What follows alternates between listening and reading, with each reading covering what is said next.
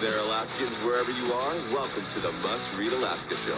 Coming to you from somewhere in Alaska. This is the place where we talk about, you guessed it, Alaska.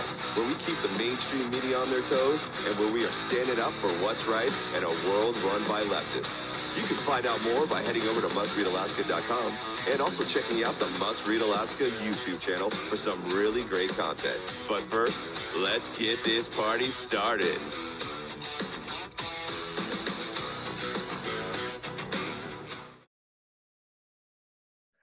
Hello, everyone. Welcome aboard. This is the Must Read Alaska Show, the Friday edition. I'm your host, James Baisden, coming to you from our virtual studios somewhere in Alaska. Hey, I'm one of the newest members here of the Must Read Alaska Show. Um, a lot of times, what you'll see during the week is you'll see Suzanne Downing and John Quick put on their shows. And Suzanne Downing, of course, does all the great content on the website of mustreadalaska.com. So please join us, especially if you're looking for the conservative view of the news and the happenings in Alaska. This is absolutely the place to be. Mustreadalaska.com.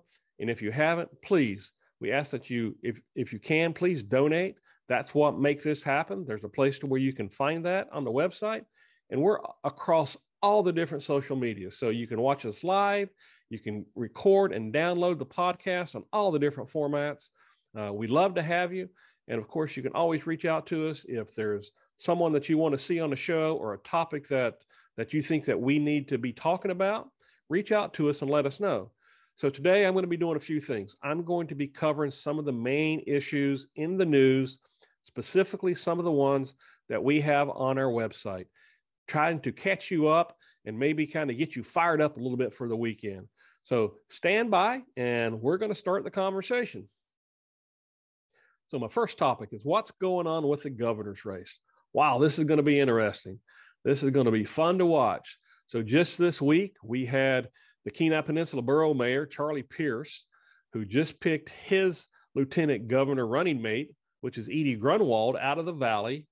Um, she is a retired colonel uh, in the Air Force. It looks like she will bring a lot of experience, and I know that she ran ran before for lieutenant governor, so she's she understands a lot about what's going on at the state and what needs to be accomplished. Uh, everyone is still waiting, of course, on our current governor, Michael Dunleavy. What is he going to do, and who is he going to pick for his running mate? Um, a lot of speculation. I'm not going to speculate here, but uh, I, am sure it's going to be interesting whenever that comes out. Uh, we've got Democrat candidate, independent, libertarian. We've got multiple Republican candidates. We've got Republican candidate and the current Wasilla State Representative Christopher Kurka and his Lieutenant Governor candidate Paul Hueper out of Homer. Um, we've got another Republican candidate, Bruce Walden, and his Lieutenant Governor candidate, Tanya Lang. And this week also, new Republican candidates, James Cottrell running with Lieutenant Governor candidate Brittany Cottrell. That's a brother sister duo. I don't think we've ever had that happen before in the state. So it's going to be interesting with with the new election system that we have in place. Now that we have ranked choice voting, which again, a lot of people don't understand how that's going to play. You know, are we going to hurt each other when it comes to having a three or four Republican GOP candidates uh, on the ballot if that happens, or if we have two and we have a Democrat and we have a Libertarian, how is it all going to play out? Um, the first thing, of course, we're going to have this long list of candidates, and they're going to go into the primary, and you're going to pick one of those candidates. And then the top four are going to come out in the general election. And that's whenever it's going to get interesting on how you rank those candidates uh, for your governor. Um, never seen it uh, done before. So I know just like uh, most of you, probably going to be interesting to see if it plays out the way some of us think it is, because I'm afraid that as a conservative and as a Republican, um, we could be working against each other when it comes to our candidates, our favorite candidates. I hope that's not what happens. Uh, I'm going to continue to listen to all the experts on how ranked choice voting works, and specifically for the governor um, is where we're going to see uh, this new voting system play out. Didn't vote for it. Haven't found anybody really who's voted for it yet. I guess there's a few out there who talked about it, but um, we'll see. We'll see.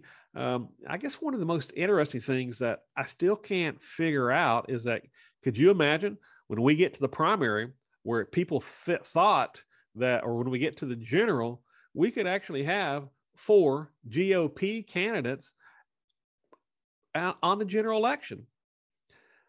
That doesn't seem right. I mean, if you are an Alaska independence voter, you could ha- actually get down to the general election and you don't have a candidate that you can vote for. Not sure that uh, that sounds right to me, but that's the system that we're in.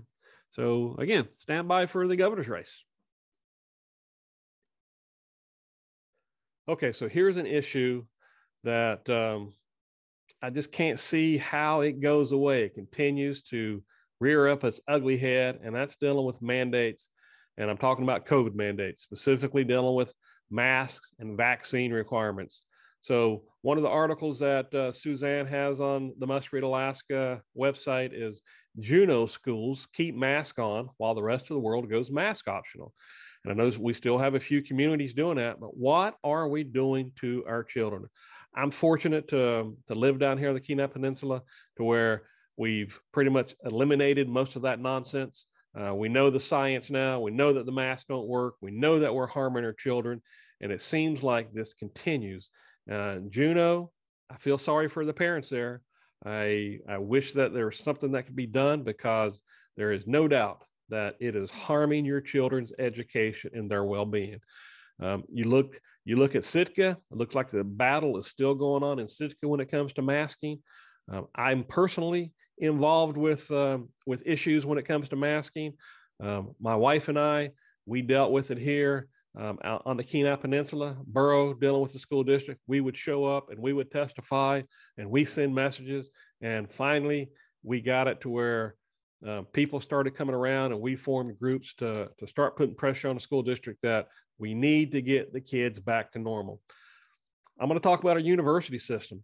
Right now, the University of Fairbanks still has masks on our college children up there in classes they finally lifted it in the dorms and outside, but when you go in a classroom, you have to have a mask on. So Chancellor White, for all of you, for all you who live up in Fairbanks or or have a student that is in the university system, I have sent numerous letters to the chancellors, both at UAA, UAF, President Pitney also, who could stop this nonsense. Um, when you look at the COVID numbers and their own website up there, we're talking zero. They have nothing. So again, they're not following the science. And the reason why they're keeping masks on these kids in the classroom at the University of Fairbanks because they don't fear the politics. They know they're going to continue to get funded, especially in a year like this when it comes to an election year. So there's no consequences that they have to deal with. So basically, it's like it's almost like crating your dog whenever you're trying to train your dog to do something. They're training these kids that this is okay because the government says it's okay. Look, they still uh, at the University of Fairbanks are pushing vaccines for students that live in the dorms. Finally, at the University of Alaska Anchorage, uh, the chancellor, Sean Parnell, basically just recently this week released that when the kids come back from spring break, masks are going to be optional throughout the campus. Good for him. Thank you, Sean Parnell. President Pitney, I plead with you to get with the chancellor up at the University of Fairbanks and Chancellor White to change what he's doing when the kids come back from spring break.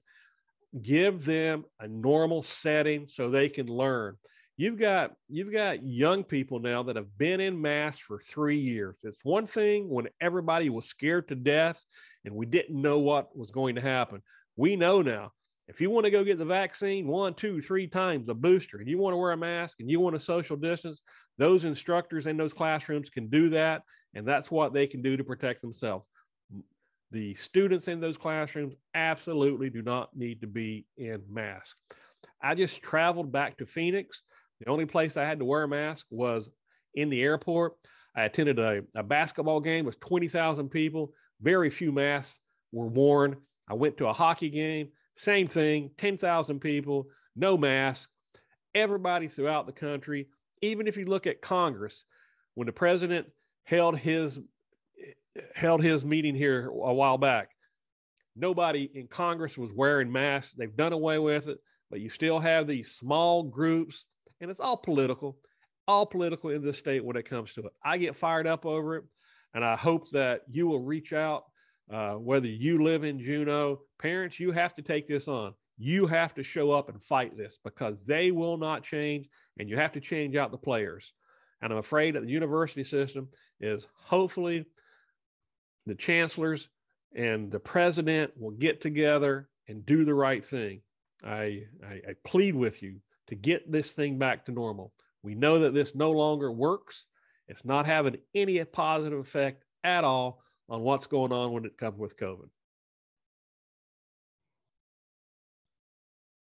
So let's talk about a couple items dealing with travel um, that just uh, just recently got released. The TSA, of course, is going to extend the mask mandate for planes and public transportations until April 18th. Those mandates were due to expire here this month. And think about it. So the CDC, if you remember back in February, they came out, I think February 25th, they came out and made the announcement that masks no longer needed to be worn indoors for most Americans. That was the CDC. They put that out. And here we are now with the TSA, who basically has stated that they have followed the T they have followed the CDC for the last couple years. But when the CDC starts to retract these things, they never will retract them. So I expect we're going to wear masks in planes for the rest of the year. Um, they'll just continue to extend it and continue to extend it. So, what is a plane? If you're in a plane or a bus, is that indoors or outdoors? So, CDC says masks aren't needed outdoors, and they say for most Americans, you don't need them indoors. But on planes, I guess that's somewhere in between. Planes are the cleanest environments now that you can you can get into. They have great air movement. Uh, most of us feel safe in there. We don't need a mask. And then on another topic dealing with travel, um, that I found uh, interesting was, if you remember, United Airlines, they um, they were one of the the big companies that come out against uh, their employees that did not want to be vaccinated. Uh, and just here, it looks like just this week, United Airlines are going to let their unvaccinated employees return to their jobs this month. So think about how they hurt their employees, uh, especially those who who may have had medical issues, did not want to get vaccinated, had religious issues to not get vaccinated. Uh, roughly 2,200 United employees now can come back to work uh, even if they're unvaccinated. So, what does that tell you about those companies that force their employees to get vaccinated whenever those who got vaccinated could still get COVID and could still transmit it? What a bunch of crap we've been sold on how this all affects us. Again, you want to trust the government? Um, I'm going to hold the government accountable. They have hurt this country uh, in many ways, and how they handled COVID um, is going to affect um, our recovering economy. It's going to continue to affect the the young people and their education. And can you imagine the travel industry, what it did to them? Again, we've had to print so much money to keep this economy floating. And now, of course, dealing with Ukraine and the crisis over there and the inflation and the oil prices and everything that's going on with our federal government and how they're handling this. Um, we're in for bad times, I think, for a while. Um, so, um, again, if uh, if you haven't, you need to probably just hold on to everything that you can right now because it is going to get a lot worse before it gets better. My opinion.